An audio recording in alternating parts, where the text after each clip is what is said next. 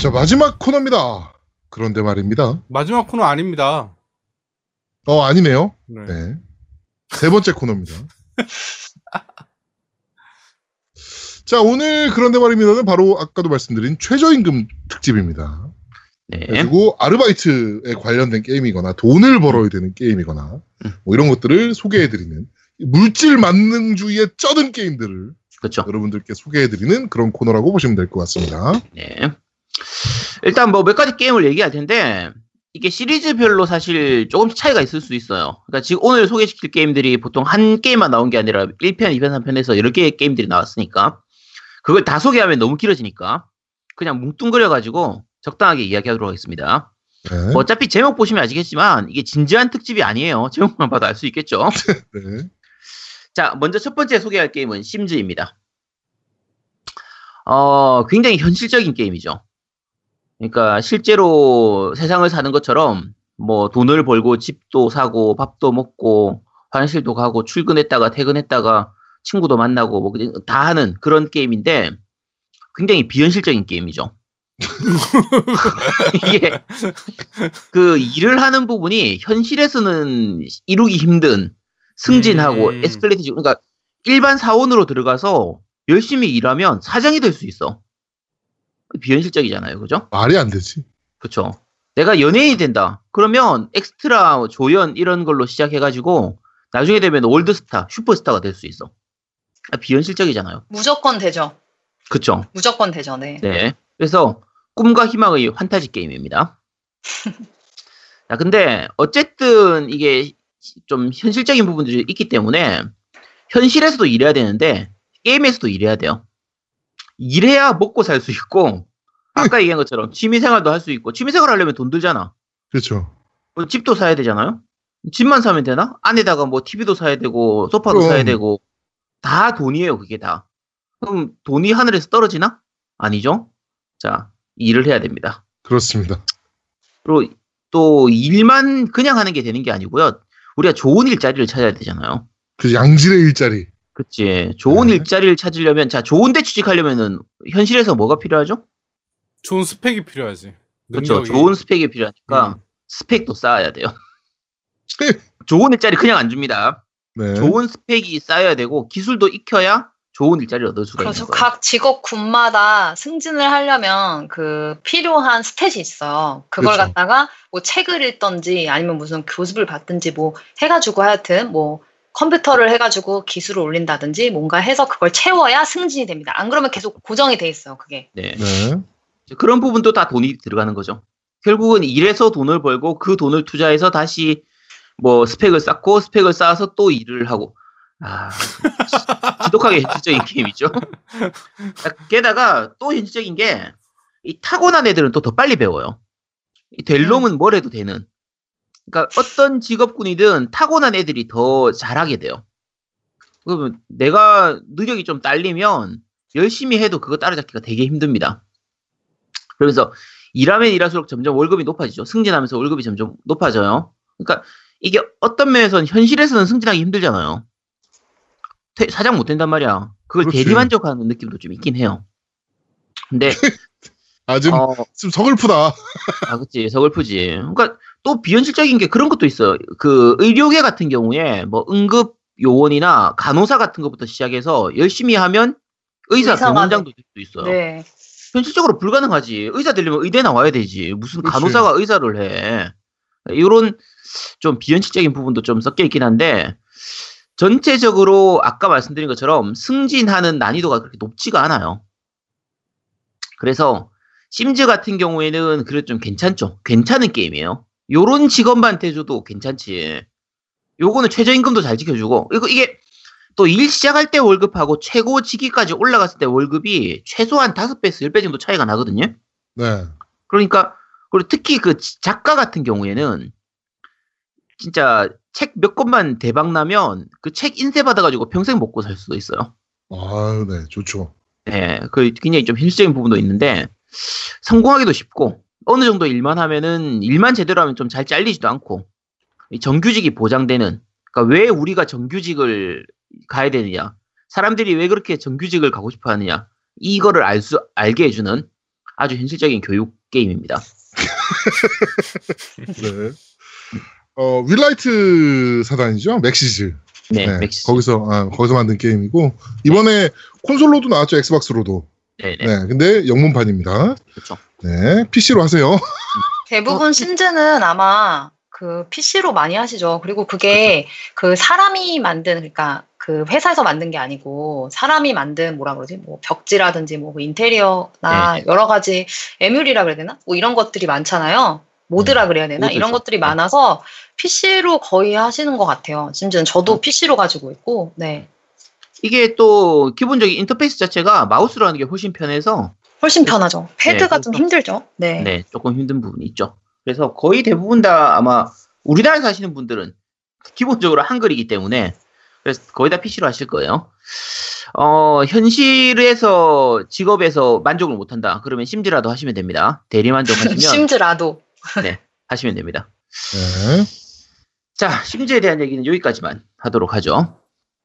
심즈는 그, 이게 네, 이게 네, 이제 최저임금 특집이잖아요. 네, 네. 심즈가 음, 저는 되게 좀 약간 사놓긴 다- 심즈 시리즈를 다 사요. 근데 사서 네네. 그냥 소장만 하고 잘 하진 않는 이유가 이 아까 일 되게 많이 해야 된다 그랬잖아요. 이게 네네. 심즈가 그러니까 뭐 사실 cheat가 있어요. 뭐돈 많이 늘려놓고 그냥 놀게 하고 막 이럴 수 있는 cheat는 있는데 cheat 네. 하면 재미가 없으니까 일단 cheat를 음, 그쵸. 제외하고 cheat 제외하고 이제 진짜 딱 시작을 하면 돈을 진짜 이제 취업을 하잖아요. 그럼 이제 맨 밑단계부터 시작을 하는데 뭐 예를 들면 의료계면 뭐 물리치료사 뭐 이런 거라든지 아니면 뭐 이런 직업군이라든지 아니면 뭐 연예인이면 뭐 아까 말씀하신 엑스트라 뭐 이런 것부터 이제 시작을 하는데 엄청 쥐꼬리만한 월급이에요 정말. 그래서 TV 뭐 냉장고 이런 거 하나 사기가 힘들거든요.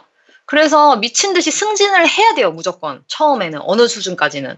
뭐 급여를 올려서 생활을 하려면. 근데 미친 듯이 해야 되는데 이게 정말 약간 현실 반영이 있는 게 어, 이제 막 그게 애기도 낳고 이제 생활 게임이다 보니까 life 게임이다 보니까 뭐 애기도 낳는데 이게 쌍둥이 같은 되게 잘 나와 막 새 쌍둥이 나오고 막 이러거든요. 그럼 애들 키우려면 기저귀값 분유값을 하기 위해서 정말 일을 해야 되는데 월급이 너무 작단 말이에요. 그러니까 무조건 승진을 해야 되니까 중간까지는 스탯을 무조건 올려야 되는 상황이 오고요, 당연히. 그리고 직장에 가면 그 정해진 직장 시간이 있어요. 일해야 되는 시간이. 그렇죠. 근무 시간이. 그렇죠. 그 노동 시간이 정해져 있으니까. 음, 근무 시간이 또 예를 들면 뭐 의료계는 시간이 더 길고 음. 뭐 그다음에 직군마다 또 그 시간이 달라요 근무 시간이. 음, 맞아요. 근데 어 실생활하고 좀 비슷하게 만들었다 싶은 거는 막 8시간, 10시간을 일하잖아요. 그러면 엄청 지치잖아요, 솔직히 사람도. 음. 우리도 중간에 커피라도 마시고 중간에 밥이라도 먹고 뭔가 휴식 시간이 필요한 것처럼 얘네도 엄청 지쳐요. 그럼 지치면 커피나 이런 음료수를 마심으로써 좀, 저 뭐지, 체력 충전을 하거든요.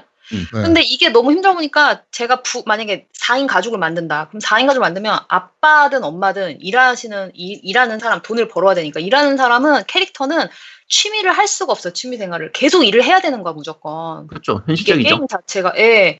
그래서 진짜 취미 생활을 할 수 있는 시간이나 이, 런 재미가 사실 초반에는 거의 없다고 보시면 돼요. 거의 돈 벌어야 돼요. 애기들 진짜 분유값 기저가 애들 학교 가야 되고 뭐 이런 비용 뭐 집을 갖다 더 크- 애- 사람이 늘면은 집이 더 커져야 되잖아요 당연히 우리 욕, 우리 욕구가 인간의 욕구가 그럼 그렇죠. 집 살려면 집도 되게 비싸거든요. 그래서 이런 것들을 하다 보니까 맨날 일만 하다 끝나는 거예요, 이게. 그렇다고 또 cheat 써가지고 돈 이만큼 불려서 하는 건 재미가 없고 이러다 보니까 그쵸. 저는 솔직히 이 게임을 그냥 집 짓고 처음에 가족 그 캐릭터 만드는 재미가 좀 있어요, 이게, 이게 음. 게임이. 그래서 customizing이죠. 요 customizing이랑 그다음 건축, 약간 건축 요 집 짓는 것들이 굉장히 세분화돼 있어요. 예, 정말 그래서 그런 것들을 재미를 느끼지 사실은 조금 어 아까 그냥 뭐 직군이 끝까지 갈 수 있고 정말 꿈과 희망을 주는 게임이기도 하지만 어떻게 보면 정말 현실적으로 본다 그러면 정말 일만 하고 음. 예, 노, 노후까지 일만 하고 아기들 키우고 요런 걸로 그다음에 퇴직을 하잖아요. 은퇴를 할 수가 있어. 그만둔다를 할 수가 있어. 할아버지가 돼서. 그럼 그만두면은 여가를 즐길 수가 없어. 왜냐면 자식이 나 자식이 다 컸거든요. 그 정도 되면. 그럼 그렇죠. 자식도 일을 나가야 돼요. 음. 자식도 일을 시켜야 당연하죠. 게. 예. 현실- 그러니까. 네, 근데 그거를 제가 다 플레이를 해야 되거든요. 음. 그 애들을 거의 대부분. 그러니까 또 애들로 또 하고 있으니까 또 일만 하고 있는 거. 그냥 일만 하다 끝나는 끝날 수도 있는 게임이에요, 이게. 어떻게 플레이하냐에 따라서 좀 다르겠지만. 그러니까 자유도가 굉장히 높은 거죠. 뭐 이렇게 살아도 되고 저렇게 살아도 그지로 그렇죠. 살아도 되니까. 음. 네, 그리고 사실은. 너무 이게 일을 아까 그 일을 그 뭐라 그러지 그냥 승진도 척척하고 기술만 되면 뭐 이러는데 되게 웃긴 게 며칠 일을 쉬잖아요. 너무 힘들어서 맨날 커피 먹고 맨날 일하니까 네. 그일 며칠 무단으로 쉬면은 자동으로 일해서 해고돼요. 음, 그렇죠. 예, 당, 그래가지고 당- 당연하죠. 현실에서 그렇지 않아요? 예, 그래가지고 좀 뭐라 그러지? 어떻게 보면은 좀 희망적인 게임이지만 어떻게 보면 참 게임 속에서도 먹고 살기 정말 힘들다. 예, 일을 어. 해야 된다. 예, 맞아요. 누리고 싶으면 일해서 돈을 벌어야 된다. 약간 요런 게임, 요런 내용도 있죠. 네, 심즈는 음. 교육용 게임인 게 아까 지금 이제 아, 앵바님이 말씀하시는 것처럼 돈 없으면 결혼하면 안 됩니다. 그러니까 결혼하면 안 돼요. 음. 심- 애도 애도 낳으면 안 돼요. 자, 심즈에서 결혼하고 애 낳아 보고 나서 가상으로 일단 해본 다음에 아 내가 결혼을 하고 싶구나 하면 현실에 사시면 돼요. 근데 그리고 왜 애기, 애기 낳고 싶잖아. 우리 사람이, 이 인간이 가족을 꾸리고 싶잖아. 게임을 하면 더 그렇잖아. 그러면은 어떻게 하냐면 그게 애기를 낳는, 낳게 사랑을 한다 뭐 이런 메뉴가 있었던 것 같아요. 네네 근데 그게 하면은 되게 막 폭죽이 막 터지고 막 이러거든요. 그 뭐라 그러지? 그 게임에서 그 묘사가. 그게 되게 기분이 좋단 말이야. 그러니까 그걸 맨날 하면은 애들이 되게 막 10명 낳는 것도 가능해요. 그 게임 속에서. 이제 그러면 고생문이 시작되는 거죠. 진짜로. 그렇죠. 네, 대가족 만들 수 있거든요. 그렇게 되면 안 된다라는 걸 보여주는 교육용 게임이고요. 게임부터 벌써. 네. 네. 그리고 지금 이제 앵바님이 이 심즈가 이런 너무 일을 많이 시키고 좀 힘든 게임이다라고 얘기하셨는데 앞으로 소개할 게임들에 비하면은 심즈는 정말 좋은 게임입니다. 자, 두 번째 게임 소개해 드리겠습니다. 네. 자, 알바 지옥 2000입니다. 자, 요거는 제가 여러, 이 우리 방송에서 여러 번 소개를 했던 게임인데 네. 그 PSP로 나왔던 게임이에요. 음, 맞아요. 네. 이게 초단순 반복 노가다로 일을 시키는 게임이거든요. 그래서 정말 부당한 대우를 받는 알바들의 삶을 그린 처절한 게임이에요. 진짜입니다. 농담이 아니고. 네. 처음에는 기본적으로 네 가지 게임이 나와요. 그래서 그 게임들을 해가지고 열심히 하면은 돈을 벌 수가 있거든요. 네, 네 가지 게임이 실제로 네 가지 알바예요. 네 가지 알바 중에서 하나를 골라가지고 열심히 해서 돈을 벌고 그 모은 돈으로 가차를 해요. 그러니까 뽑기. 뽑기를 해서 다른 게임을 뽑아요. 다른 음. 게임의 경우는 또 일이죠. 그럼 새로운 알바를 뽑고 다시 그 알바를 또 하면서 할 수 있는 알바를 점점 늘려가는 그런 식으로 진행이 되는 건데 요게 이제 어 내가 하고 싶은 일을 그냥 아무거나 그때그때 할 수 있는 건 아니고 딱 주어진 네개 그러니까 알바 소개소가 있거든요 게임 내에서 알바 소개소에 가서 이제 나온 알바 일 중에서 내가 고를 수가 있는 거예요. 근데 어 예를 들면 볼펜 뚜껑 끼우기. 그러니까 공장에 딱 서가지고 네. 볼펜 뚜껑하고 볼펜이 딱 나와요. 그러면 그걸 이제 하나씩 타이밍 맞춰가지고 끼워주는 거예요. 하나에 음. 몇, 하나에 몇 원 이런 식으로 주거든요. 네. 알바 수당이 하나에 몇 원 이런 식으로 주는데 진짜 5분만 딱 하면 내가 지금 도대체 뭘 하고 있는지 싶어서 정신이 혼미해져요. 단순 노동. 예, 초단순 노동이에요. 뭐 중간 중간에 잠들 것 같으니까 잠들지 말라고 가끔 펜이 방향이 거꾸로 된 채로 나오기도 해요. 음, 불량품이죠. 방향을 다시 바꿔줘야 돼. 불량품 나오니까 다시 바꿔줘야 돼. 그래서 단순히 그냥 버튼만 누른다고 되는 건 아닙니다. 음. 그다음에 또 다른 게 이제 교통량 조사 이런 거 있어요. 네. 이게 뭐냐면 사람 지나갈 때마다 버튼을 누르는 거예요. 이렇게 클릭 음. 클릭 클릭해서 사람 숫자를 세는 거죠. 그러면 한 사람 셀 때마다 한 4원, 5원 이렇게 줘요. 자, 그러면 볼 때마다 계속 누르고 있는데 그러면 이것도 꽤 돈이 될 것 같기도 하잖아요. 사람 지나가는 거 1인당 뭐 5원씩이라도 받으면 네. 자, 중간에 실수로 잘못 눌러서 계산을 잘못하면 돈을 한 푼도 안 줘요. 아, 실수한 안 방에. 끝나는군요. 실수 한 방에 급여가 안 나옵니다. 큰일 나는 그거죠. 그러니까 알바라고 막 무시하는 거죠. 야, 너 음. 돈, 월급 없어. 꺼져. 이렇게 되는 거예요. 오늘 일당 없어. 야, 3시간 동안 서가지고, 길거리에 서가지고 막 지나가는 사람들 클릭, 클릭, 클릭 했는데, 한 번 실수하면 돈을 한 푼도 못 받는 거야. 아, 이런 게 알바의 삶입니다. 네. 자, 또, 또 다른 게 장작 폐기 같은 거 이런 거 있어요. 그 장작 폐기도 장작 하나당 한 3, 진짜 몇 원에서 뭐 몇십 원 정도 이렇게 주거든요. 네. 장작, 두목님 장작 패 본 적 있어요? 뭐 놀러 가거나 이러면 패죠. 그 펜션이나 거, 이런 데서. 하나 패는 거 정말 힘들잖아요. 그죠? 아, 힘들죠. 그거 생각보다 되게 체력도 많이 소요되고요. 그렇죠. 그다음에 정확하게 쪼개기도 사실 쉽지 않아요. 맞아요. 근데 그거 하나당 몇십 원 주는 거야. 근데 아이씨. 그거를 저는 이 네. 게임을 안 해서 모르는데 예. 그럼 이거를 갖다가 해서 네. 목표가 뭐예요? 뭘 사거나 뭐 심즈 목표가- 같은 거는 뭔가 뭐, 뭐 집을 꾸민다든지 뭔가 가족이 뭔가 뭘 여행을 간다든지 뭔가 돈을 쓸 때가 있잖아요. 자, 벌어서 목표가 뭐냐면 더 네. 좋은 알바 자리를 구하는 거. 그게 목표예요. 아, 그게 뭐야? 그럼 돈 벌어서 뭐예요? 그러니까 아까 얘기했잖아요. 돈을 벌어서 그 돈을 가지고 뽑기를 해요. 가차를 뽑아요. 가차를 뽑으면 새로운 알바가 나오는 거야. 아 그게 뭐야? 그럼 일을 일을 하기 위해서 일을 하는 거네요? 그렇죠. 그래서 알바 진짜 지옥입니다. 지옥이구나. 그러니까 네. 심지어는 양반이라니까 심지어는 진짜 천상의 천국적인 게임이라니까. 심지어는 뭐. 여행도 가고 막. 그쵸. 예, 무슨 뭐, 뭐 밤, 밤에 뭐 술집도 갈 수 있고, 뭐 그쵸. 여러 가지 여가 생활들이 있잖아요. 네. 돈을 쓸 수 있는. 음, 이건 그런 거 없습니다. 아까 술집 얘기해서 얘기하자면 이게 중간에 레스토랑인가 술집인가 이런 그게 나와요. 근데 가면 손님들이 진짜 갑질 많이 하거든요. 네. 알바하러 가면. 네, 알바라고 무시하면서 진짜 온갖 이상한 주문 주문도 똑바로 시키면 되는데 어중간하게 시키고 이래가지고 진짜 음, 멘탈 멘탈 깨지는 게임이에요. 음, 그래서 요거를 이 게임을 하면은 이제 알바들의 정말 지옥 같은 삶을 볼 수 있기 때문에 아 우리가 왜 열심히 공부하고 열심히 기술을 배워서 정규직이 돼야 되는가 그거를 알수 있는 게임. 아, 알바지오 저도 그 예전에 PSP 시절에 했었던 것 같은데 네. 와 정말 그래요. 그러니까 게임이 너무 노가다성이 강하고 그다음에 아까 아제트가 얘기한 것처럼 실수 한 번에 너무 크게 요소가 되니까 난 포라이즈 아니 그러니까 그 뭐죠 포르자의 rewind 기능이 꼭 이럴 때도 필요하다고 생각이 들어.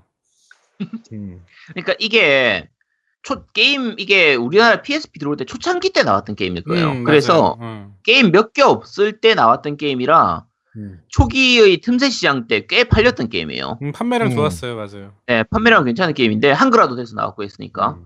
근데 하다 보면 도대체 이걸 내가 왜 하고 있지 하는 그런 게임이라 혹시라도 구할 수 있으면 한번 해보시기 바랍니다. 근데 사실은 이 게임을 나는 처음에 한 이유가 게임 자체가 그 동급생이랑 그런 그 좀 비슷해. 그, 그, 뭐, 이렇게 돌아다니는 거랑 이런 게, 그 옛날에 그 추억의 그 게임들 있잖아요. 네네. 그 동네 돌아다니고 이러는 것들이. 그래가지고 나는 혹시 이런 요소가 있지 않을까라고 시작했던 건데, 전혀 딴 생, 진짜 딴판이었지. 네, 네, 전혀 다른 게임이에요. 음, 그쵸. 네. 자, 지금 말- 방금 말씀드린 것처럼 알바의 힘든 삶을 보여주는 알바 지옥 2000이었습니다. 자, 세 번째로 소개할 게임은 아까 노래에서 들었던 프린세스 메이커. 아, 자, 이게. 네, 아까 1부에서 그 이제 최저임금 얘기하면서 아동 노동 그 이제 아동 노동법이 생기기 전 그 산업혁명 시기의 그 시기 그 아동 노동의 문제점을 그린 사회 고발적인 작품이에요. 네. 학교도 못 가고 일하러 가야 되는 그 아동들의 비참한 생활을 표현하고 있는 명작 게임이죠. 자, 내용 자체는 간단해요. 아까 그 이게 시리즈별로 조금씩 설정이 다르긴 한데 네. 뭐 기본 초기작 같은 경우에는 마왕을 무찌른 용사가 은퇴하고 나서 애를 입양해가지고 키우는 그냥 그런 내용이에요. 그렇죠. 내용인데 입양도 본인의 의지가 아니죠. 그냥 하늘에서 천사가 아, 내줬던가? 뭐 하늘에서 애가 2탄은 내려왔나? 그렇고요. 2탄은 네. 그런 거고 3탄은 이제 요정을 요정에서 와가지고 너 한번 키워봐라 해서 주는 거고 1탄은 본인 의지로 아마 입양했을 거예요. 음, 그렇던데 자 아까 제아동님 말씀하신 것처럼 나라를 구한 용사인데 그렇죠. 야 나라를 구했으면 진짜 성 하나를 주든지 진짜 연금을 어마어마하게 줘도 연금을 많이 줘야지. 근데 진짜 쥐꼬리만큼 주거든요 연금이. 어. 그러니까 이러니까 나라가 망하지. 그러니까요. 그러니까 게다가 그 용사도 자 용사잖아 그럼 힘도 좋을 거 아니에요. 그렇죠. 그러면은 나라 구할 정도의 힘이면 진짜 뭘 해도 할 수 있잖아. 자기는 은퇴했다 이거지. 음. 그래서 애 보고 앵벌이 시켜가지고 돈 벌어오게 하는 아 진짜 아동 노동 노동 착취의 현장을 보여주는 그런 그렇죠. 게임입니다. 국가의 그 산업 시스템과 복지 시스템 그리고 그렇죠. 어, 보훈 시스템이 어- 얼마나 중요한지. 그렇죠. 네, 이래서 이거 사회, 잘- 사회 보장 시스템이 중요한 거예요. 그럼요.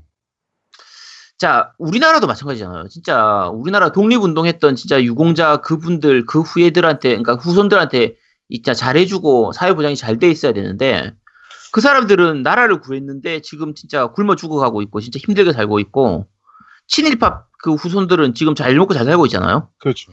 예, 우리나라 똑같아 하는 거 보면 저거 그거 갑자기 보고 나니까 생각나네. 그 저희 외할아버지가 네네. 6.25 참전용사세요. 네. 그래가지고 그 상위 군인이신 거죠. 그러니까 손가락 두 아, 개를 네, 이제 네. 잃으셨는데 어 보훈청에 이제 우리 어머니가 처녀 시절에 신청을 했던 거예요. 상위 용사를. 근데 지금까지 안 되고 있다가 오래됐어요. 이번에 한 3일 전에 어 그거 나 그 뭐야 증서 나왔다 그러더라고. 야, 가서 몇 년 걸린 거야? 40년? 아, 야, 어. 그게 어허. 이제 됐대, 이제. 그래 가지고, 뭐, 이제, 그, 현충원으로 이장할 수 있고, 그 다음에, 우리 외할머니가 돌아가시면, 이제, 현충원으로 모실 수가 있고, 그 다음에, 뭐, 뭐 연금 있고, 뭐, 뭐, 이렇게, 이제, 이제서야. 그 연금이 지금부터 나오는 거야? 아니면 밀린 연금을? 그거는 확인해 봐야 될 것 같아요. 저희도 아직 어? 확인 안 해봤어요. 그러니까, 음, 3일 전인가에 그게 나와서, 증서가 나와서, 음. 이제, 국, 국가 유공자의 집, 현판 붙고 집에. 아, 뭐 그러면 야, 그런- 그거 밀린 연금 나오면 꽤 짭짤하겠는데? 그렇죠. 예, 그렇기도 할 것 같고, 그다음 만약에 네. 그렇다면 어 짭짤할 것 같은데 그래가지고 우리 어머니가 전화 와가지고 야 외손자도 뭐 있는지 좀 찾아봐. 내 외손자니까 음. 어 외손자도 무슨 혜택 있는지 좀 찾아봐. 이렇게 해서 찾아봤더니 음. 어 9급하고 7급 공무원 시험 볼 때 가점이 좀 있더라고요. 음. 음. 그래서 내가 어머니한테 아, 나 그러면은 지금 회사 때려치고 공무원 시험 봐? 그러니까 아 그냥 회사 다녀. 아무런 혜택 없더라고 나한테는. 그렇죠. 나 그런 거 혜택은 진짜 줘도 돼요. 그거, 그런 혜택 주는 거 가지고 불공평하다 이렇게 얘기한 사람들이 있거든요. 네. 실제로 많아요. 그게, 많죠. 그런, 네, 그런 부분 때문에 똑같이 공부하는데 왜 쟤들한테 가산점을 주냐. 야, 나라 구하려고 옛날에 그, 그렇게 고생하고 자기 재산 다 탕진해 가면서 했던 그런 분들을 생각을 하면 그거 더 줘도 됩니다. 진짜. 그렇죠. 우리 할아버지도 손가락 두 개를 잃으셨는데. 음. 네. 자, 어쨌든, 무슨 얘기가 여기까지 왔지? 자, 네. 국가 보훈 시스템. 네, 어쨌든, 이, 말, 프린세스 메이커. 네. 이 게임 자체는 이제 일반적인 육성 시뮬레이션 게임이죠. 육성 시뮬레이션 게임의 효시죠. 그렇죠. 처음으로. 시작. 네, 그런 거고. 자, 육성을 시켜야 되니까 능력치를 올려야 되잖아요. 그렇죠. 이제 일반적으로 우리가 능력치를 올리려고 하면 교육을 시키면 돼요. 그냥 공부를 시키면 돼. 예를 들면 어. 뭐 미술 공부를 시키면 예술 수치가 올라가는 거고, 뭐 무예 공부를 시키면 체력이 올라가는 거고, 뭐 예절 교육 이런 거 시키면 기품이 올라가고 이런 식이에요. 쉽게 생각하면. 근데 자 교육을 시키려면 돈이 들죠, 그죠? 음. 근데 돈이 없어요. 자 그러면은 돈을 뭘로 벌어야 되냐? 이제 알바를 해야 되는 거죠. 그렇죠. 그래서 애가 알바를 합니다. 알바도 종류가 많잖아요. 맞죠. 그러니까 이게 그래도 좋은 게 다행인 게 우리가 알바를 해도 사실 좀 그 능력치가 올라가요. 네. 알바를 해도. 그러니까 예를 들면 병원 알바 이런 거 하면 지력이 올라가요. 지능이 올라가고 음. 이제 사, 사냥꾼 나무배기 알바 이런 거 있거든요. 아까 네. 얘기했던 그런 나무배기 알바를 하면 힘이나 근성 이런 게 올라가는 거예요. 근데 문제가 힘이나 근성, 근력 같은 게 올라가는데 문제는 네. 뭐 교양인가? 지성 이런 떨어지죠. 게막 떨어져요. 맞아요. 떨어지죠. 그리고 또 그러니까- 교육을 하려고 그러면 또 돈을 내, 많이 해야 되니까 음. 엄청 벌어야 돼. 교육비가 모자라요. 그러니까 교육만 하면은 올라가는 수치가 많기 때문에 교육이 네. 제일. 좋은데 음. 교육보다 알바를 더 시켜야지 교육비가 충당이 돼요. 거의 제가 돈이- 돈이 생각했을 때는 없으니까. 그러니까, 알, 그러니까 예를 들어 알바를 하나 하면 교육을 한 타임 받을 수 있는 그게 아니라 음. 교육을 갖다가 몇 타임 받으려면은 알바를 한 2, 3일 동안 애를 갖다 완전히 막 혹사시키게 해야 그래야 교육을 몇 번 받으면 끝났던 것 같거든요, 이게. 그렇죠. 네. 네. 그게 그러니까 문제인 거죠. 알바를 한 한 달쯤 하면 교육을 일주일 받을 수 있는 거의 그런 음. 느낌이라 생각하면 돼요.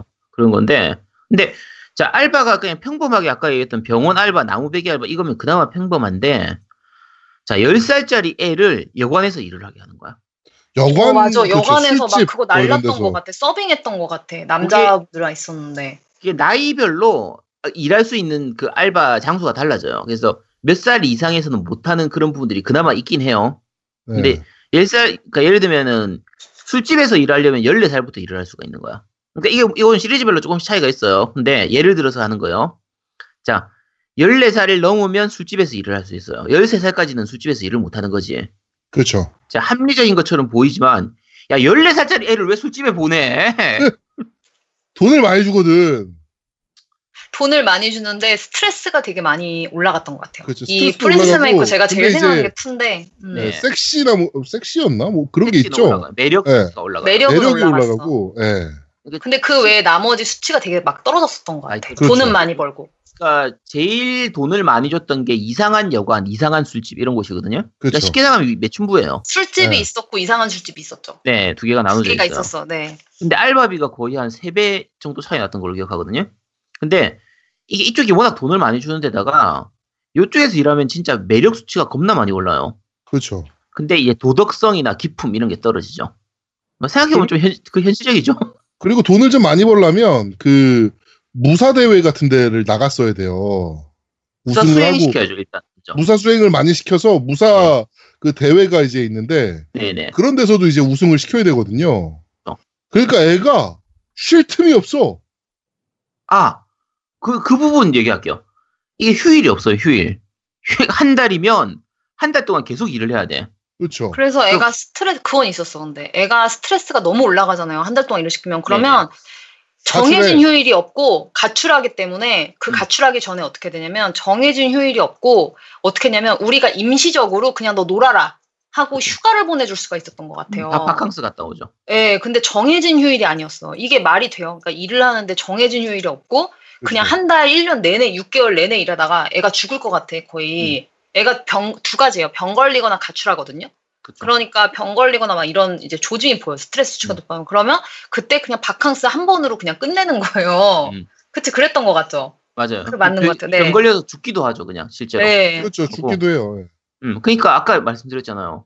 영국 산업혁명 시기에 노동자들의 평균 수명이 19, 19살이었다니까요. 그러니까 그게 딱 이런, 이 시기야, 이 시기. 그러니까 정말 아동 노동이 정말 얼마나 심각한지 보여주는 건데, 자, 아까 매일 일했다고 했잖아요. 쉬는 날 없이. 왜 쉬는 날 없이 일했냐? 자, 최저임금이 너무 낮아서 그래요. 그렇습니다. 자, 이때 대다수의 그 대부분의 알바가 하루 일당이 한 10골드, 20골드 이 정도예요. 자, 하루 일당이 10골드, 20골드예요. 자, 그러면 한 달 동안 벌면 대략 한 400, 500골드 정도를 벌 수가 있잖아요. 자, 400, 음. 500골드로 뭘 살 수 있냐면 면 옷 하나, 면으로 된 옷 하나 살 수 있어요. 그럼 의, 자. 의식주 해결이 아예 안 되네, 그거 가지고. 아, 그러니까 얼마나 힘들겠어. 그러니까 때 빠지기 일하는 거야. 찻잔 하나 있죠, 찻잔. 찻잔 네. 하나가 500골드였어요. 그러니까 한 달 동안 진짜 하루도 못 쉬고 열심히 일을 하면 찻잔 하나를 살 수 있는 거야. 아, 그러니까 이게 저임금 노동이 얼마나 시- 문제가 있는 건지, 최저임금이 왜 올라가야 되는지를 보여주는 정말 좋은 게임입니다, 이 게임이. 그렇죠.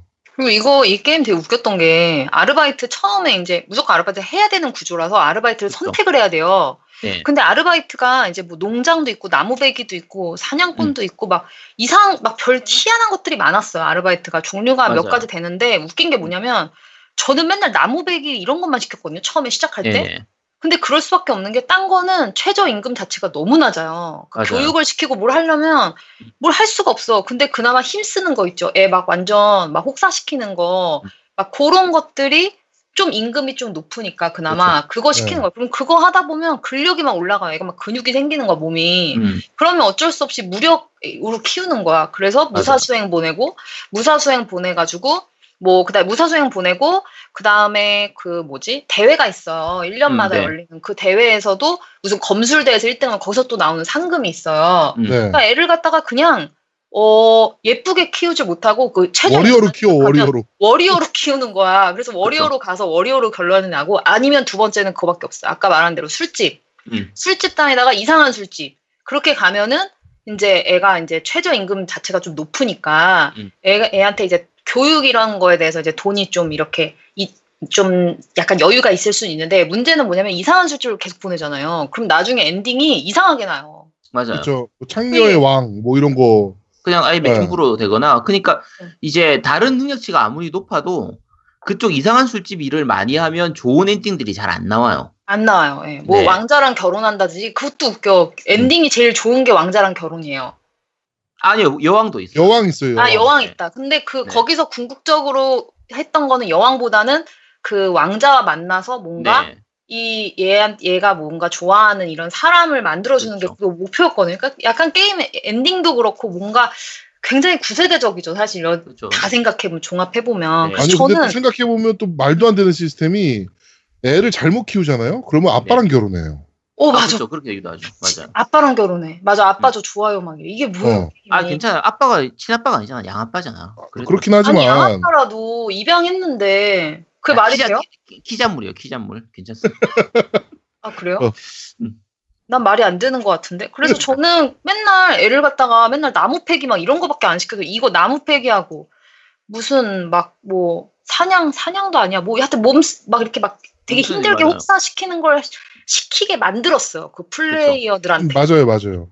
그러니까 이게 어, 어떤 문제가 또 있냐면 두 가지가 일을 제대로 못 하잖아요. 그럼 아예 급여를 안 주기도 해요. 그러니까, 이- 그, 그러니까 우리가 어, 뭐 능숙도가 떨어지면 어, 그래서 그러니까 스트레스가 너무 높은 채로 또 보내도 안 돼. 그치, 아마 그러니까 그랬던 것 같아. 예를 네. 들면 내가 접시 닦기를 하는데 뭐 이제 그래픽상에서는 접시를 떨어뜨려가지고 접시를 깨는 거야. 그러면 그날 월급이 어, 일당이 안 나와요. 아예. 그렇죠. 자 우리가 기본적으로 근로계약, 고용계약을 하잖아요. 네. 그건 일한 시간만큼 일당을 줘야 돼요. 자, 음, 자- 그렇죠. 일을 잘하고 못하고 일의 성과와. 상관없이. 성과와 상관없이 보수는 주는 거예요. 그러니까 우리가 계약할 때 일을 완성하기로 계약하는 것도 있어요. 도급 계약이 있거든요. 근데 그거는 회사하고 회사 사이에 하는 거고 대부분 그렇죠. 회사하고 개인 사이면 그냥 기본적인 노- 근로계약, 고용계약이기 때문에 일을 잘못해서 또 알바를 알바비를 줘야 돼. 얘들은 안 준단 말이야. 자, 더한 게 교회 알바 있거든요. 네. 교회 알바는 임금이 그냥 1골드, 2골드 이런 거예요. 그렇죠. 그러니까 열정 페이지, 열정 페이. 음. 그러니까 이 교회의 비리를 적나라하게 보여주는 거예요. 이 성직자라는 이유로 그냥 교회니까 와서 너 그냥 몸으로 때우고 내가 그냥 수고비 정도로 1골드, 2골드 줄게 이러는 거예요. 아 정말 마음 아프지 않습니까? 애를 하루 종일 일하고 그럼 교회 알바는 아까 얘기한 것처럼 찻잔 한 잔 하나가 500골드잖아요. 네. 교회 알바는 진짜 거의 한 1년 일하고 나면 찻잔 하나를 살 수가 있어요. 빵 한 개 못 사 먹겠는데. 그쵸. 진짜. 네. 하, 정말 마음 아픈 진짜 아동 노동의 착취, 아동 노동, 저임금 문제가 얼마나 심각한지를 보여주는 프린세스 메이커입니다. 네. 음. 아, 그리고 이게 맞다. 그것도 있었어요. 그 뭐지? 만약에 농장 일을 시키잖아요. 아까 네네. 그 실수하면 돈을 안 준다 그랬는데 이게 웃긴 네. 게 뭐냐면 처음 알바를 시키잖아요. 네. 그러면 무조건 돈이 안 나와요. 음, 초반에 숙련도가- 실수를 많이 숙- 하죠. 네. 숙련도가 올라가야지 돈이 나와요. 그러니까 맞아요. 일을 더 시켜야 되는 거예요. 왜냐면 음. 뭔가를 하려면 돈이 필요한데 그렇죠. 맨 처음에 어딜 보내도 돈을 못 벌어오거든요. 그러니까는 직종을 바꾸기도 쉽지 않아요. 한번 농장에서 이제 숙련도가 올라가서 여러 번 많이 시켜가지고 거기서 돈이 많이 나오거든요. 근데 다른 거 좀 농장에서 애가 너무 막 힘들고 막 근육만 커지고 막 예를 들어서 막 이러니까 좀 다른 것도 좀 해보고 싶어서 뭘 다른 걸 시켜버려 가정교사라든지 뭔가 이런 것들을 그래도 또 돈을 또 못 버는 거야 또 시작하면 음. 그러니까는 맨날 했던 일만 계속 시켜야 되고 네 약간 이런 약간 강제적인 약간 그런 시스템도 좀 있었어요. 그렇죠. 그러니까 네. 기본적으로 근력이 높아야 힘쓰는 일을 잘하고 지능이 높아야 가정 교사를 할 수가 있는데 이제 저 그런 능력치가 제대로 안 되면 그러니까 그 일을 해야지 그 능력이 또 오르는 거거든요. 근데 그쵸? 그 능력이 안 되면 아까 얘기처럼 피로는 쌓이는데 돈은 못 벌어요. 뭐 나는 음. 힘든데 돈은 안 나오는 거지. 아 진짜 참 심각한 게임입니다. 그렇습니다. 그래도 재미는 있었다. 그쵸? 재밌죠. 아니, 사실 재밌죠. 게임은 되게 좋은 게임이에요. 아, 완전 막 옷 살라고 막, 또 드레스가 또 워낙 이쁘잖아요. 막 이런 옷 같은 아가 치장해주는 거, 아이 막 그런 것들이. 하여튼 그 육성 시뮬레이션에 진짜 제일 인기 많았었던 게임 하면 저도 생각나는 게 프린세스 메이커거든요. 그렇죠. 거의 시초죠. 진짜 인기 있었던. 그래서 재미는 있었지만 지금 이렇게 그냥 생각해보면 좀 너무 좀 시스템적으로도 약간 이 시스템이나 어떤 의미에서 좀 되게 안 좋은 게임? 안 좋을 수는 있다. 이런 생각은 드네요. 그리고 가장 프린세스 메이커 2 하면 가장 많이 생각하시는 게 그 D로 시작하는 파일. 음. 그거겠죠. DD 파일, 네. 네. 그렇죠. 네, 그것만 삭제하면은 누드로 할 수 있는 게임이었으니까. 아 그런 게 있었어요? 저는 얘기만 듣고 그런 거 안 했거든요. 아, 네, 전공님만 전혀 하셨네요. 몰랐네. 아제트 참 대단하다. 쓰레기야 저거. 어, 깜짝 놀라겠네 진짜. 아, 아, 저, 네. 저도, 저는 알, 알고는 있었는데, 알고 있었는데 저는 그런 걸 좀 안 하거든요. 음, 그렇죠. 뭐 그런 걸 왜 하죠? 진짜 저, 쓰레기 같은 놈. 아, 참. 자, 네. 다음 게임으로 넘어가겠습니다. 자, 다음 얘기할 게임은 마블류 게임이에요. 그러니까 우리 흔히 얘기하는 브루마블 있죠? 네. 음. 브루마블이 네. 원래 블, 블루마블인 건 다들 아실 테고. 네, 그렇죠. 이제 음. 네, 모두의 마블이라든지 뭐 이제 콘솔 쪽에서는 컬드 셉트나 이타다키 스트리트, 그러니까 국내명으로는 이제 포춘 스트리트 같은 그런 게임들이에요. 네. 어, 그러니까 우리 그냥 브루마블 생각하면 돼요. 그러니까 맵 전체를 돌고 한 바퀴 돌고 나면 월급을 받게 되죠. 그러니까 그 아까 컬드 셉트나 이타다키 스트리트 같은 경우에는 실제로 이제 맵 전체를 한 바퀴 도는 건 아니고 맵이 약간 특이하게 생겼으니까 맵에 있는 일정 부위를 어쨌든 다 돌고 나서 이제 처음 시작했던 시작점으로 돌아오면 월급을 받게 돼요. 근데 어, 해보면 알 수 있죠. 월급 따위가 중요한 게 아니다. 일확천금 부동산이 답이다. 부동산하고 주식이 답이다. 그냥 그렇습니다. 투기를 해야 된다. 그런 거를 가르쳐주는 자본주의가 뭔지 아- 보여주는 소상공인들이 자- 대자본에게 어떻게 착취당하는지 보여주는 그런 게임입니다. 혹시 그 앵바님은 이, 런 게임도 좀 해보셨어요? 컬드 셉트나 이타다키 스트리트 같은 거? 아니요. 저는 그 두 게임은 안 해봤어요. 아 그래요? 물론 뭐 모두의 마블 이런 게임은 당연히 알지만 네. 요 게임은 저 그 두 게임은 안 해봤네요. 모두의 마블은 그나마 좀 양반이고요. 얘들은 진짜 자본주의가 심각한 게임이거든요. 음, 그러니까 어, 이게 어떤 부분이 문제가 되냐면, 이제 부동산 투자하고 주식 투자하는 부분인데, 어, 두 개가 약간 다르긴 하지만 그냥 같이 설명을 할게요. 그러니까, 어, 처음에는 이제 월급 받는 걸로 해서 이제 땅을 사고 그걸 발전시키고 이런 식으로 진행이 되는 거긴 한데, 주식이라는 개념이 있어요. 그 자리에, 그러니까 부동산 투자를 하는 그 자리에 주식이 있는데, 예를 들면 내가 주- 그 지역의 주식을 미리 사둔 다음에 그 특정 지역을 독점해가지고 거기를 발전을 시키잖아요. 그러면 주식의 가격도 뻥튀기가 되는 거야. 그러니까 음. 쉽게 생각하면 주식의 가격이 처음에는 5골드였던 주식이 이제 그 땅을 사가지고 건물 좀 짓고 이렇게 하고 나면 50골드로 늘어나는 거예요. 한 2, 30분 정도 차이에 30분 전에 5골드였던 주식이 30분 만에 50골드가 되는 거예요. 야, 무슨 비트코인도 이렇게는 안 올라가지. 그러니까 특히나 이게 또 뭐가 있냐면은 이제 본인이 샀던 지역이잖아요. 그럼 미리 주식을 사둔 다음에 그 지역을 발전시켜가지고 시세, 시세 차익을 얻는 거거든요. 그렇죠. 주가 조작이잖아. 내부자 거래란 말이야, 이거. 어, 주가 조작이죠. 현행법 위반이거든요, 진짜. 네. 근데 게임에서는 그런 거 필요 없습니다. 그냥 무조건 합니다, 얘들은. 그리고 아까 얘기했던 특정 지역을 독점하면 그 지역의 임대료를 확 올리는 거예요. 임대료로. 폭리를 취하는 거지. 부동산으로 건물을 많이 산 다음에 야, 정말 불쌍한 소상공인들, 세입자들한테 임, 임대료를 그냥 어- 어마무시하게 받는 거예요. 네. 이게 지금 문제가 되게 있네. 왜냐하면은 어, 부동산에서 다, 아, 자, 뭐야, 자본주의 사회에서 당연히 부동산이나 주식도 하나의 어, 재산을, 자산을 높이는 수단이거든요, 당연히. 그쵸. 합법적인 수단이고 이런데 지금 문제는 뭐냐면 들어보니까 다 사재기나 독점을 통한 거, 이거는 그쵸. 사실 권장하는 게 아니거든요, 경제학에서 보면은. 그렇죠. 예, 이게 좋지 않거든요? 음. 돈이 돌아야 되는데 지금 묶여 있는 거잖아요. 맞아요. 그러면서 폭리를 취하는데 다 이걸로 가네요, 지금. 돈을 다 그런. 봤어요. 그런, 그런 게임이에요. 근데 이게 문제가 되네요. 네. 그러니까 우리가 투자는 괜찮은데 투기는 아니잖아, 근데. 그렇죠. 투자는 할 수 있는데 투기는 아닌데 자 그러면 예를 들면 우리가 네 명이서 플레이를 하다가 예를 들면 앵바님이 아 나는 이런 투기를 하지 않겠다 나는 그냥 착실하게 한 푼두푼 월급을 모아서 그 돈으로 내 가게를 차리고 내 사업을 하고 싶다라고 음, 하잖아요 네. 그 사이에 제아두목하고 노우미가 이제 막 투기가 엄청난 돈을. 벌면 이제 빈부격차가 생기기 시작해요 좋다고. 그러고 나면 나중에 이제 그 이제 앵바님이 뭐 노우미님 땅에 한번 걸리면 이제 끝장나는 거야, 그냥. 임대료 내다가 임대료 한번 지쳐가지고 내고 끝나는 거야. 그쵸. 음. 그러면서 진짜 차라리 날 죽여줘 하는 그런 단계까지 오게 돼요. 음, 그러면서 결국에는 자본가가 이 노우미하고 제아두목이 부동산을 다 독점하고 나서 돈 없는 앵바님은 자기 가게도 폐업하고 헐값에 자본가한테 노우미님한테 넘기게 되는 거예요. 음. 이 자본주의의 무서움을 보여주는 거죠.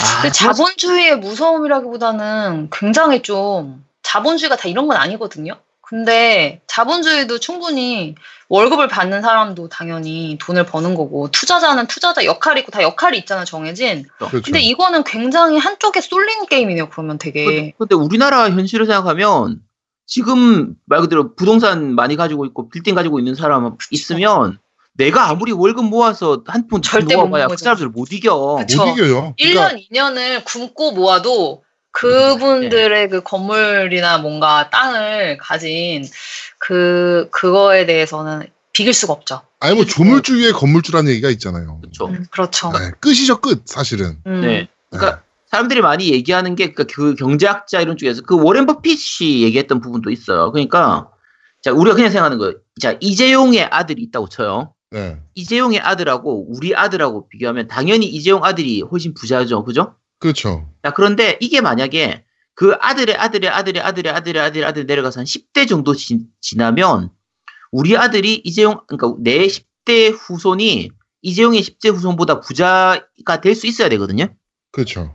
우리나라 현실에서는 거의 불가능해요. 불가능이죠. 불가능이죠. 너무 차이가 네. 너무 많이 나니까. 벌어지죠 사실은. 그렇죠. 더 벌어지면 더 벌어지지 이걸 메꾸기가 힘들어요. 그러니까- 약간, 도- 약간 돈 넣고 있으니까. 돈, 먹, 돈 먹기? 약간 그쵸. 이런, 예, 맞아요. 그죠. 그러니까 돈이 네. 없는 사람은 뭘벌 음. 수가 없는 지금 상황이. 그러니까 자본주의의 맹점 중에 맹점이죠. 음. 네, 그런 부분들이. 네. 그런 부분을 적나라하게 보여주는 게. 그러니까 이게 그런 부분을 해소하려면 예를 들면 우리가 흔히 얘기하는 보유세라든지 네. 상속세라든지 이런 부분이 있어야 되는데 지적하게 쳐야죠. 예, 이 컬드 셉트나 이타다키 스트리트는 그런 게 없기 때문에 빈부격차가 정말 심각하게 갈라지는 정말 심각한 게임입니다. 네. 근데 실제로 이 게임은 진짜 재밌거든요.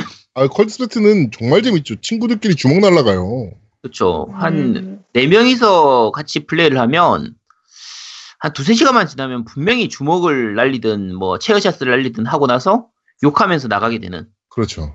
좀 전설의 우정 파괴 게임. 거의 음. 우정 파괴 게임 중에서 거의 갑일 거예요, 이게. 최고봉이죠, 최고봉. 네, 최고봉인 게임이죠. 네? 지금 이번에 나왔던 게 이제 그 최근에 나왔던 게 포춘 스트리트 파이널 판타지 앤 드래곤 퀘스트 그 30주년 기념작 그건데 아 이게 생각보다 좀 약간 loose한 약간 늘어지는 부분이 있어가지고 이거 소개 그러니까 좀 추천해드리긴 힘든데 아마 이번에 그 상품으로 100회 우리 100회 특집 상품으로 이걸 네. 받으실 수 있을 거예요. 있을 거예요. 네, 보냈어요. 제가. 너무 욕하지 마시고 한번 일단 해보시도록 하세요. 네. 자, 일단 그 이제 이- 오늘 얘기했던 주식 그 이게 뭐지 최저임금 특집은 여기까지 하도록 네. 하겠습니다.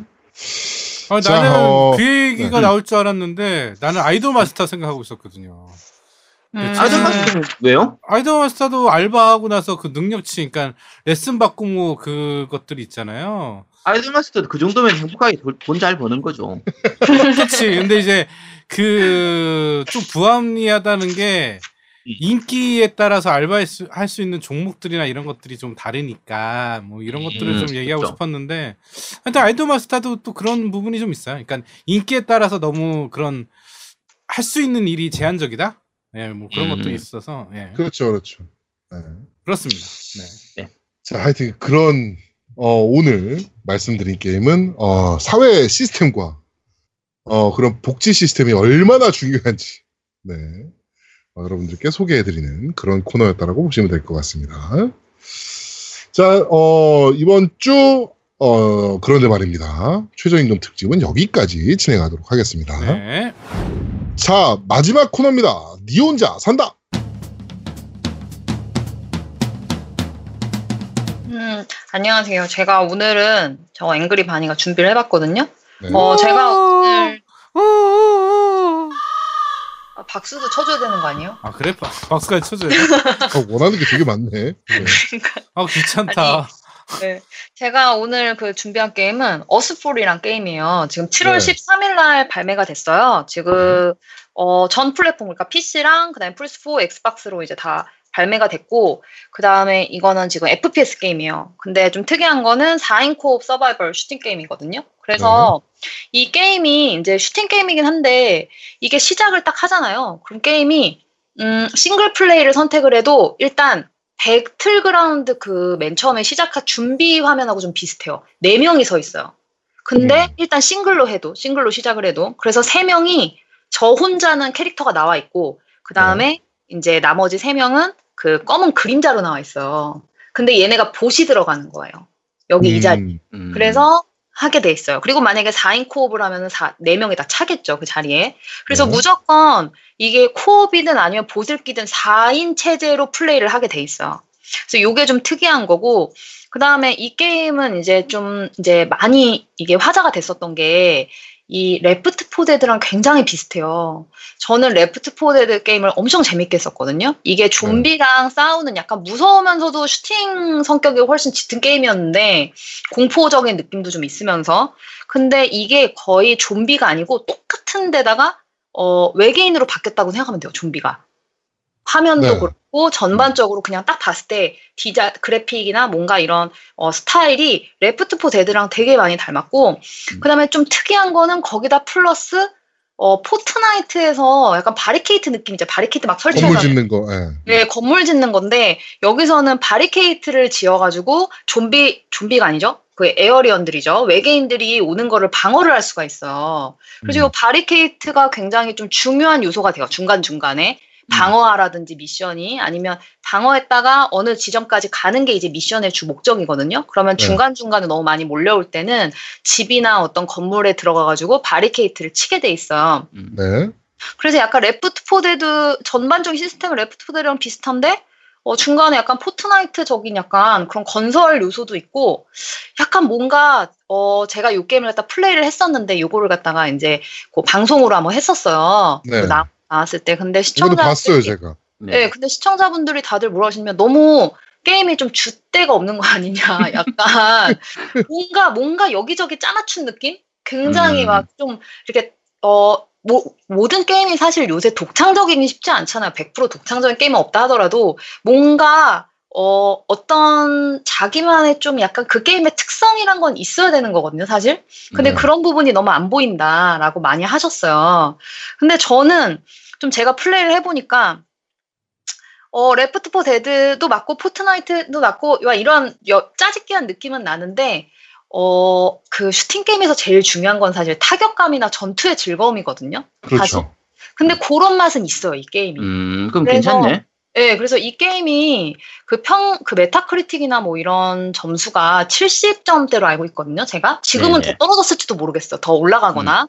근데 70점대 게임이면 70, 그때 제가 했을 땐 77점인가 이랬는데, 그 정도면은 괜찮네. 그럼 긍정적이거든요. 그렇죠. 괜찮은 거죠. 그리고 음. 또 한글화도 됐어요, 이 게임이. 네. 보니까는 굉장히 좀 뭐라 그러지? 어, 긍정적으로 볼 여지가 더 많 다고 생각해요, 제가 봤을 때는. 음, 네. 아, 뭐 가격도 막 굉장히 비싸게 나오진 않았거든요, 이 게임이. 네. 좀 더 떨어졌으면 하는 생각은 있어요. 왜냐면 그래픽이 별로 좋지가 않아요.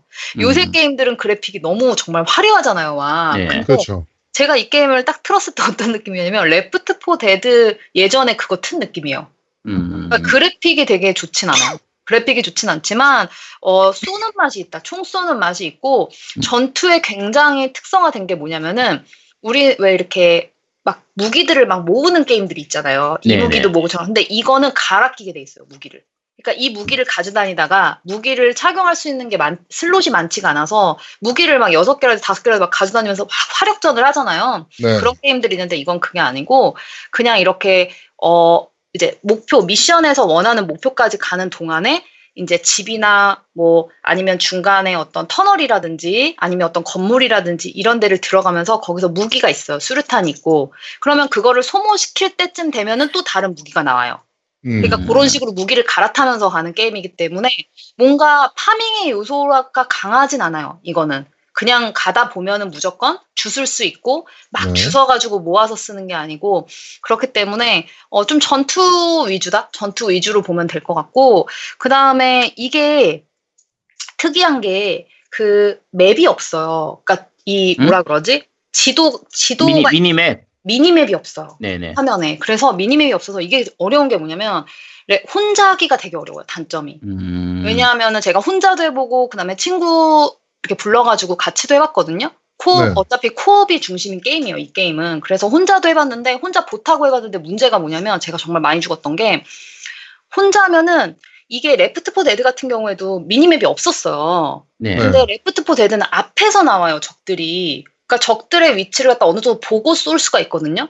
네. 근데 이거는 minimap이 없는 상황에서 360도에서 적이 나와요. 제 등 뒤에도 있고 음, 옆에도 있고 이러니까 제가 음. 앞에 시야만 보고 쏘다 보면 뒤에서 막 이렇게 머리를 무는 괴물도 있고 alien 그 종류가 여러 개가 있잖아요. 네. 막 옆- 뒤에서 덮치고 옆에서 덮치니까 어떻게 할 수가 없어요.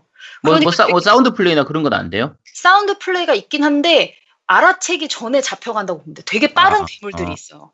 그러니까 이게 사플도 힘들고 뭔가 혼자 했을 때는 난 혼자 했을 때 굉장히 불편함이 있었어요. 음. 굉장히 많이 미니맵이 이 예를 들어 뭐 데스티니 같은 게임 보면은 왜 미니맵이 있어서 자기 등 뒤에 있는 거는 다 이렇게 점으로 보이잖아요. 네, 그렇죠. 그래야 돼. 그래야 레이더 돼. 시스템이 있으니까. 그렇죠. 레이더를 이렇게 봐야 되는데 이거는 그게 없는데 360도에서 막 나오니까 죽을 수밖에 없는 중간에 어떻게 이건 할 수가 없는 건데 그거를 이제 봇들이 네, 세명 봇하고 같이 하잖아요. 싱글 플레이 할 때. 그러니까 걔네가 좀 막아주긴 하는데 뭐 봇이 뭐 인공지능이 높고 그러진 않아요. 이 게임이. 그래서 계속 죽고 이러다가 친구가 이제 한 명 들어와서 이제 2인 복귀고 이제 둘이 해보고 3인도 해봤어요. 제가 3인 사람 해보고 이랬는데 친구들이랑 하니까 훨씬 재밌는 게 동서남북으로 이렇게 등을 맞대고 음. 싸울 수가 있는 거예요. 그러면 네. 음, 서로 이제 그 헤드셋이나 이어폰으로 이제 얘기를 해줄 수가 있죠. 너 등 뒤에 누 있다, 뭐 이래 아니면 너 옆쪽에 누구 있으니까 이렇게 방향을 알려주면서 네. 좀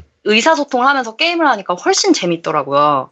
그래서 이 게임은 이게 좀 약간 나온 지 얼마 안 됐는데 좀 약간 묻힌 느낌이 좀 있거든요. 게임이 네. 나온지도 모르는 분들도 많더라고요. 네. 그래서 묻히는 느낌은 있는데 묻히기에는 뭐 엄청 뭐 띵작이나 가작이라고 제가 얘기를 못 하겠어요, 솔직히. 왜냐면 그래픽 전 굉장히 그래픽을 중시하거든요. 이런 쾌적한 느낌하고 근데 이런 것들이 쾌적하지도 않고 좀 약간 옛날 느낌도 좀 나고 네. 그다음에 1인이 했을 때 일단 싱글 플레이가 뭐 co-op 게임이라고는 하지만 싱글 플레이로 했을 때 뭔가 굉장히 게임이 불편하고 예, 그 다음에 뭔가 자기 게임만의 특성이 없으니까 지금 본인 게임만의 이런 게 네. 없으니까 사실 띵작까지는 아닌데 충분히 그냥 이렇게 뭐 1인이 그렇다고 안 되는 건 아니잖아요, 지금. 1인이 그렇죠. 안 되는 것도 아니고 그 다음에 한글화도 돼 있고 그 다음에 일단 제가 제일 중요시하는 FPS 게임에서 일단 타격감이나 전투 자체가 재밌거든요. 음. 예, 그렇기 때문에 이게 어 저는 솔직히 긍정적이라고 봐요, 저도.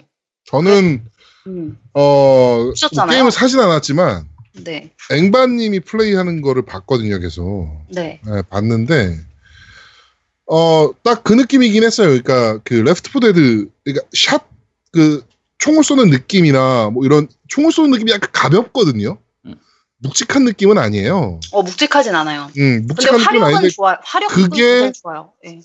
정확하게 그 Left 4 Dead 느낌이거든요. 음. 음, Left 4 Dead 자체가 샷을 쏘는 게 그렇게 묵직한 느낌이거나 이렇진 않. 않기, 않기 그쵸. 때문에 예. 딱그 느낌이에요. 네, 예. 딱 그걸 보는 순간 아 이거 저거랑 되게 비슷하다. Left 4 Dead랑.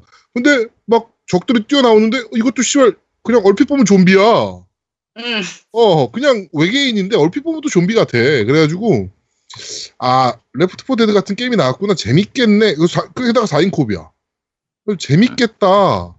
라고 하면서 계속 봤는데 뭐지 이게? 뭐 이런 생각이 자꾸 드는 거야 게임이.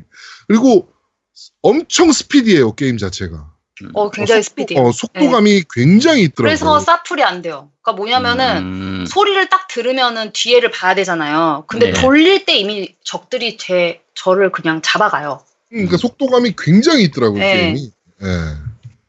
그래서 어 이건 하면 안 되겠다 이 게임은 네, 뭐 그- 네, 생각했던 네, 그런 게임이었어요. 아니 저는 그래서 뭐 니 혼자 산다에 딱 맞는 게임 같아요. 이게 괜찮아요. 저는 그리고 또 요새 또 슈팅 게임이 많이 나오지 않았잖아요. 지금 그쵸. 요새 제가 지금 거의 신작 게임을 제가 거의 플레이를 많이 하는데 지금 한 한두 달 동안 지금 슈팅 게임을 못 해본 것 같아요. 네. 마지막 슈팅 게임이 지금 뭔지 생각이 안 나거든요. 지금 딱 생각해 보면 그래서 그냥 어 괜찮은 게임이다. 뭐 이게 뭐 돈이 아깝거나 이 정도는 아니고 그 대신에 약간 개선 사항은 좀 있다. 이 게임에 뭔가 나중에 업데이트가 되거나 뭔가 해준다면 뭔가 개선 사항이 있다. 그리고 하나는 더 필요한 거는 같이 할 친구가 있으면 정말 좋을 것 같다. 친구 네. 있으면 진짜 재밌게 할 것 같아요. 네. 음. 그렇습니다. 아까 분명히 5분에서 10분만 얘기하면 된다 그랬거든요. 제가 5분 살발. 사실 저 게임도 바꿨어요 지금 원래 일발하네요. 원래 다른 게임 하려고 다른 게임 하려고 막 다 정리해놨는데 이거는 맞아요, 정리도. 안 하고 지금 그냥 그냥 갑자기 아이 어스포를 하는 게 더 낫겠다 니 혼자 산다 이래가지고 이거 했는데 지금 적 아무것도 적지도 않고 그냥 막 얘기했는데 네. 정리한 거 했으면 큰일 날 뻔했네요 지금 정리한 거 했으면 한 시간 나왔을 것 같아요 지금 안 하기 잘했다. 역사상 최초로 니 혼자 산다를 한 시간 정도 하네. 그러니까. 그게 더 가능했을 수도 있을 것 같네요. 자, 오늘 니 혼자 산다는 어, 어스폴 네, 이라는 어, 4인 코 어, 가능한 슈팅 게임이었습니다.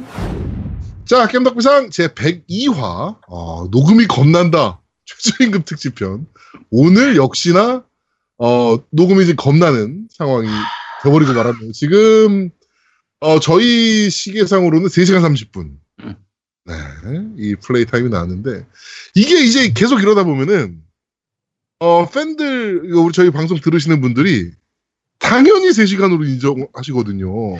그치 나중에 2부 구성하면은 왜 이번에는 2주 어, 왜 2부밖에 안 이번에는 해요? 2시간짜리냐. 어. 어, 왜 단축하냐 막 이런. 아, 이거 좀 피곤하네. 큰일이네. 네, 하여튼, 어, 많이 들어, 재밌게 들어주셨으면 좋겠고요. 네, 102화 녹음이 겁난다. 최저임금 특집편은 여기서 모두 마무리하도록 하겠습니다. 저희는 다음 주에 좀 더 재밌고 알찬 방송으로 여러분들을 찾아뵙도록 하겠습니다. 고맙습니다. 감사합니다. 감사합니다. 감사합니다.